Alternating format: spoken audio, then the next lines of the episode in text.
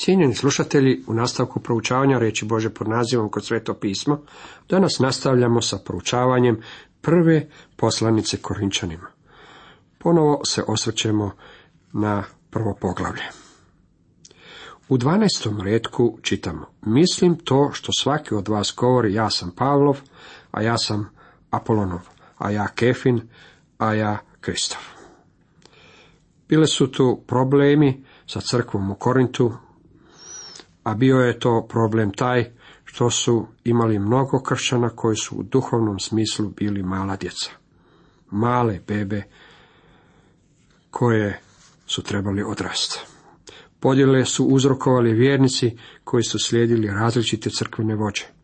Oko stanovitih ljudi stvarali su svoje klike. U jednoj su skupini bili oholi Pavlovi učenici, a u drugoj obožavaoci Apolona. Bilo je i onih koji su voljeli Šimuna Petra ili Kefu, pa su stvorili pravi kult oko Kefe. Znamo mnogo o Pavlu.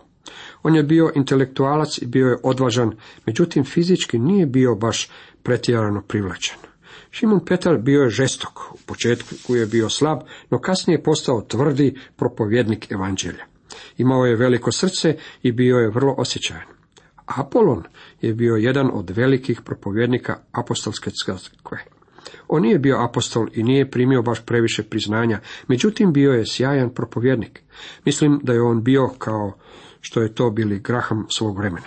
Sva trojica imala su snažne osobnosti, međutim nisu oni bili ti koji su stvarali podjele.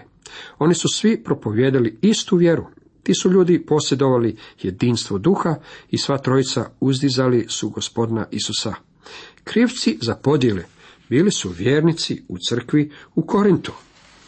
Jedna je skupina vjernika govorila: mi uistinu volimo brata Pavla jer je on tako duhovan.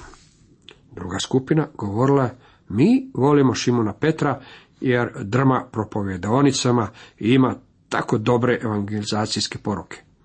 A treći su govorili: mi volimo Apolona. On se uzdiže vrlo visoko i svojim porukama dohvaća mnoštva ljudi. Ti ljudi nisu uzimali u obzir činjenicu da su sva trojica bili Božji ljudi. Pavao će im pisati o tome. Pokazat će im rješenje za strančarenje i podjele u crkvi kada se Krista stavi na središnje mjesto. Dragi prijatelji, tako dugo dok ljudi ne dođu Kristovoj osobi, neće doći do rješenja problema. Uz ove tri skupine vjernika postojala i četvrta koja je govorila: mi smo Kristovi. Niti ti ljudi nisu Krista stavljali na prvo mjesto, već su to bili ultra duhovni vjernici. Ja osobno sam mišljenja kako je to bila najgora od svih skupina vjernika u Korintu. Oni su od Krista načinili nekakvi kult. Imali su svoje klike u crkvi i njima su isključivali druge vjernike. Oni su bili duhovni snobovi. Shvaćate li da vi i ja živimo u vremenu u kojem je crkva uništavana iznutra? Problemi za crkvu danas ne leže vani. Liberalni propovjednici su uništili nebrojene crkve stojeći za propovjedaonicama. Dođite u crkve nedjeljom popodne ili u sredini tjedna, pa pogledajte koliko ljudi dolazi u crkve. Mnoge su crkve uništili ljudi za propovijedaonicom. Ako je čovjek koji propovijeda Božju riječ čist po pitanju doktrine, tada ćete u redovima njegove crkve pronaći one koji stvaraju nevolje. To su mjesta na kojima nastaju borbe. Te podjele čine više štete za Kristovo kraljevstvo nego što to čine alkohol, ateizam i svjetovno zajedno. Vjernici počinju istrebljivati jedni druge i to do gotovo potpunog uništenja. Pavao je obračunao s ovim problemom. Postavio je pitanje: zar je Krist razdijeljen? Zar je Pavao raspet za vas? Ili ste u Pavlovo ime kršteni? Odgovor je očit. Naravno, Krist nije podijeljen. Sve što uništava jedinstvo u Kristu u sebi sadrži nešto pogrešno, bez obzira o čemu se radilo. Kristovo raspeće je koljevka kršćanskog jedinstva i apsurdno je ustanovljavati jedinstvo na bilo kojem drugom temelju. Ili ste u Pavlovo ime kršteni?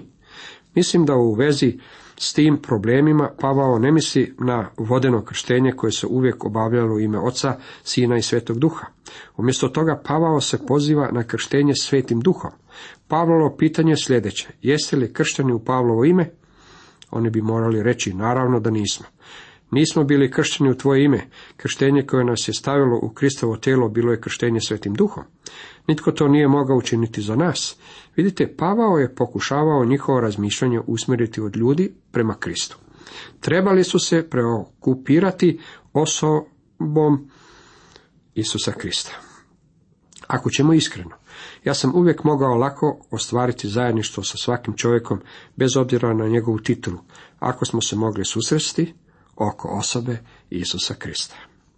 Hvala Bogu što ne krstim nikoga od vas osim Krispa i Gaja, da ne bi tko rekao da ste u moje ime kršteni. Pavao je tu govorio o vodenom krštenju. Rekao je da se nije specijalizirao čak niti za to, a sve zbog opasnosti od ljudi koji će misliti da su kršteni u njegovo ime. Vidite, Pavao se usredotočio na Isusa Krista kao središte svega. Čak i u današnje doba postoje ljudi koji smatraju da ih spašava vodeno krštenje ili da je u njemu sadržana nekakva mistična moć koju nije moguće postići ni na koji drugi način. 16. redak. A da krstih i Štefanin dom, inače ne znam krstiš li koga drugoga. Pavao je krštenju pridavao tako malenu važnost da se u stvari nije niti mogao sjetiti je li krstio još nekoga ili nije. Jer ne posla me Krist krstiti, nego navješćivati evanđelje, i to ne mudrošću besjede, da se ne obeskrijepi križ Kristov. Za nas danas je važno da uvidimo kako postoje ljudi koji čine podjele i rascijepe, i to oko mnogih sekundarnih pitanja. To uzrokuje brojne šizme i borbe u crkvama. Crkva u Korintu bila je podijeljena zbog takvog sektaškog duha. 3 čovjeka, Apolon, Pavao i Kefa, donijeli su u Korint poruku koja je u sebi sadržavala kvalitetu i silu jedinstva.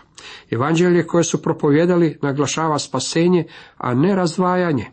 Međutim, zbog toga što su ti ljudi bili nezreli kršćani, počeli su stavljati naglasak na pojedince. Pavao im skreće pažnju s njihovih podjela i sektaškog duha na Isusa Krista koji treba biti središnjica. U Korintu, kao i u mnogim drugim gradovima onog vremena, naglasak je bio stavljen na filozofiju. Vidjet ćemo to kasnije. Uistinu, besjeda o križu ludost je onima koji propadaju, a nama, spašenicima, sila je Božja. Križ razdjeljuje ljude. Križ razdjeljuje nespašene od spašenih, međutim on ne razdjeljuje spašene ljude. On bi ih trebao ujedinjavati. Nizozemski slikar naslikao je sliku koju je naslovio Posljednji sud. Na njoj se vidi prikaz Božjeg prijestolja i daleko od njega izgubljeni ljudi padaju u svemir. Kako padaju? Oni se drže zajedno. To je točna slika svijeta za kojim ljudi današnjice teže. Izgubljeni se žele okupiti u jednom velikom jedinstvu i u posljednje vrijeme postići će veliko jedinstvo. Međutim, sjeme današnjeg ekumenskog pokreta i suvremene misli presjeca na dva dijela evanđelje Isusa Krista. Gospodin Isus je sebe nazvao dijeliteljem ljudi, a crta podjele je njegov križ. Propovjedanje križa je ludost onima koji propadaju, međutim spašenima ono je sila Božja. Pavao je vrlo jasno naglasio kako se njegova metoda ne sastoji od mudrosti misli ovoga svijeta, od dijalektike, filozofskih podjela i škola, u nekakvim mišljenjima i teorijama, već je samo ljudima predstavio križ Isusa Krista. To je dovelo do jedinstva onih koji su spašeni. Onima koji propadaju je Kristov križ ludost, međutim spašenima on postaje Božja sila. Kristov križ dijeli svijet, no on ne dijeli crkvu. Da pisano je: upropastit ću mudrost mudrih i odbacit ću umnost umnih. Gdje je mudrac, gdje je književnik, gdje je istraživač ovoga svijeta? Zar ne izludi Bog mudro svijeta? Doista, kad svijet u mudrosti Božjoj Boga ne pozna mudrošću, svidjelo se Bogu ludošću propovjedanja spasiti vjernike. Zapazite kako se ne radi o ludom propovjedanju, već o ludosti propovjedanja. Jer i Židovi, znake isto i Grci mudrost traže, a mi propovijedamo Krista, raspetoga, Židovima sablazan, poganima ludost. Zapazite da Pavao dijeli čovječanstvo u dvije velike etničke skupine, Židove i Grke. Po čime misli pogane? On prepoznaje ovu podjelu na dva dijela. Židovi predstavljali religiju, oni su imali religiju koju im je dao sam Bog. Židovi su mislili da imaju istinu, a to su imali. Imali su je u obliku Staroga zavjeta. Problem je bio u tome što im je Božja riječ postala puki obred. Oni su se udaljili od Biblije i slijedili su svoju tradiciju koja je bila njihovo vlastito tumačenje Božje riječi. Iz toga je nestala sila. Zato kad se pojavio Krist, oni su od njega tražili znak. Umjesto da se okrenu Bibliji, tražili su znak. Jednom zapodjednuše s njime razgovor neki pismoznanci i farizeji.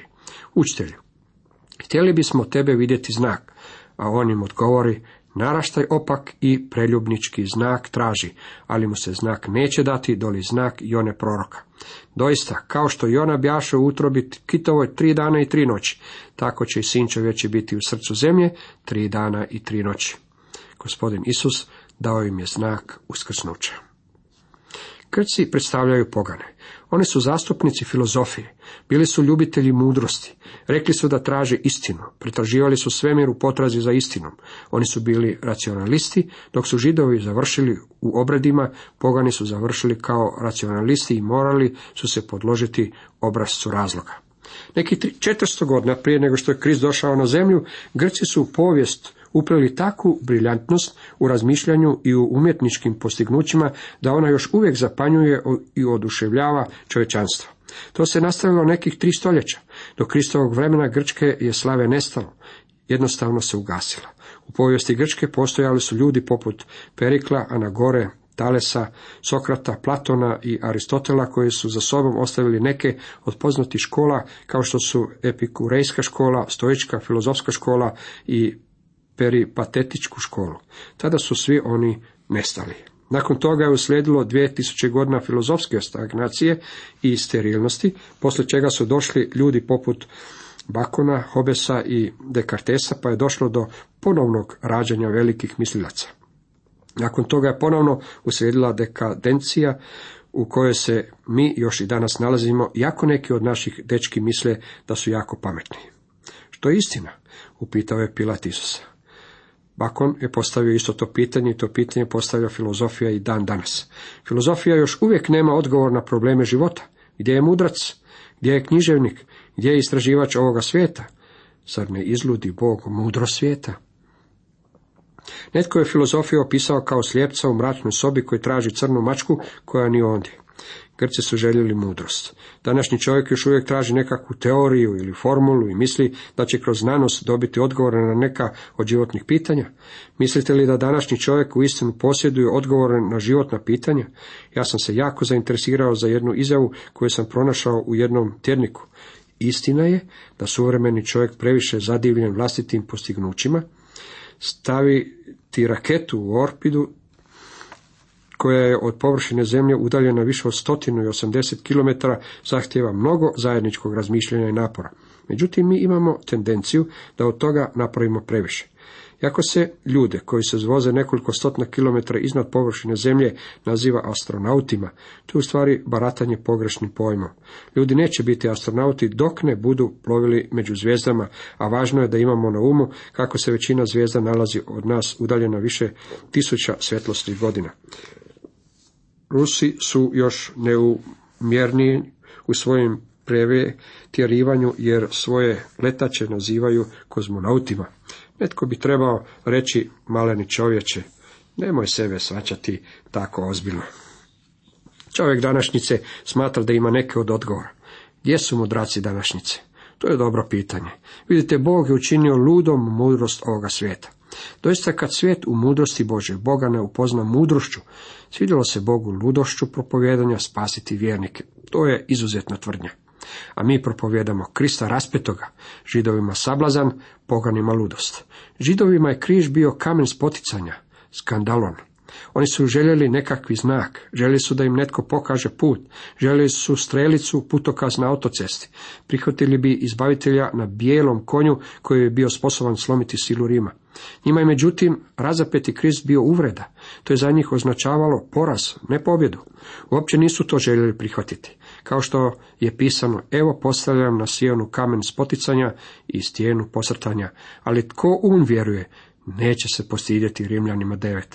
Petar je napisao sljedeće, vama dakle koji vjerujete čast, a onima koji ne vjeruju, kamen koji odbaciše graditelj postade kamen zaglavni i kamen spoticanja, stijena posrtanja. Oni se on spotiču, neposlušni riječi, zašto su i određeni, 1. Petrova 2. Raspeti Krist bio je za Židove kamen spoticanja. Grcima, poganima, križ je bio ludost i apsurd. Oni su ga smatrali krajnjom bezumnošću, nečim ludim i držali su da je protivan svakom racionalnom svjetovnom sustavu. U Rimu su pronađene karikature kršćanstva, slika nekakvog lika na križu koji ima magareću glavu i u današnje doba ljudi se smiju iz našeg spasitelja. Pavao se sada okomljuje na filozofiju. Dok je bio u Korintu, propovjedao je Krista. Kako se pak oni stadoše protiviti i huliti, otrese on haljine i reče, krv vaša na glave vaše, ja sam nedužan, od sada idem k poganima, dijela 18. Može li filozofija izdići čovjeka iznad moralne izopačenosti ovoga svijeta? Nikada joj to nije polazilo za rukom. Zapazite da čovjek neće biti spašen ludim propovjedanjem, već propovjedanjem ludosti. To jest propovjedanjem o križu. Naravan čovjek ne smatra ludom metodu iznošenja poruke, već samu poruku. Ljudi i dan danas odbacuju tu poruku. Današnja mudrost svijeta je posjedovanje programa za siromašne ili neku drugu vrstu programa. Mudrost svijeta je spasti čovjeka od njegovih problema obrazovanjem. Moram vam reći da je ono što je ljudima danas potrebno evanđelje. Mudrost svijeta nikada o tome nije razmišljala. Pavao nam predstavlja i drugu vrstu ljudi. Pozvanima pak i Židovima i Grcima. To su pozvani, izabrani. Oni ne samo da su čuli poziv, već su i odgovorili na njega. U Kristovom križu pronašli su mudrost i Božju silu koji su preobrazili njihove živote i od njih načinili nove ljude. Gospodin Isus je oblikovao 11 ljudi, zatim je pozvao Savla i Staza i njih je poslao u svijetu. Oni su odnijeli evanđelje u Korint sa svim njegovim grijesima, u Efes sa svom njihovom religijom. Više od 19. stoljeća evanđelje kruži svijetom i ono je jedina pomoć u čovječanstvu kao i njegova jedina nada.